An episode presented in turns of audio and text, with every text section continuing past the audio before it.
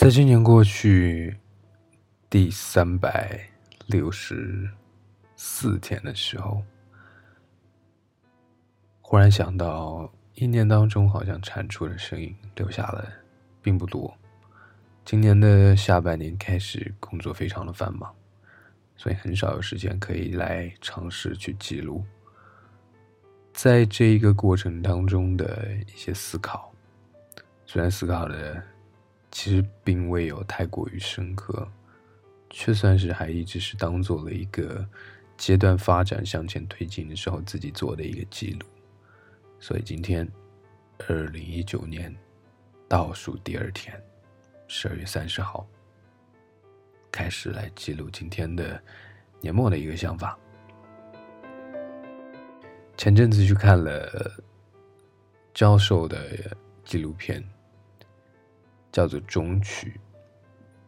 我在当中其实，呃，对于音乐的这个喜好，一直以来就是会让我觉得，教授有一种很吸引到自己的一种特质，就是你忠于那种喜欢到极致的那种感觉。然后特别喜欢他在当中提到的一次，呃，一些想法，然后自己留了下来之后，就想到分享一下。他说：“人的一生当中，可能终将见证多少次的满月，我们也不知道自己何时会死。今天的自己把生命当作永不枯竭的井，然而所有的事物都只会发生有限的次数。对于纪录片的启示当中，其实来自于对于音乐的热爱，对热爱的一份热忱。其实我在念书的时候，我们一位 professor。”启发我开始去收集一些声音，开始这本就开始是一个探索有限无限的一个主题，一个开始，所以最终会有一曲独特的曲子来陪伴进入自己的归途。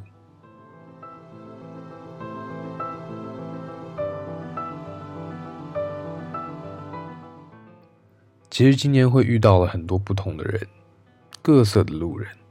我原来思考过一个问题，叫做阶级分化这种东西是不是真正的存在的？然后最终，可能它的这个存在是我原来避而不想要去谈及的原因，在于我不想通过自己的利益角度发现这个人是有阶级分层的。可是不得不去承认。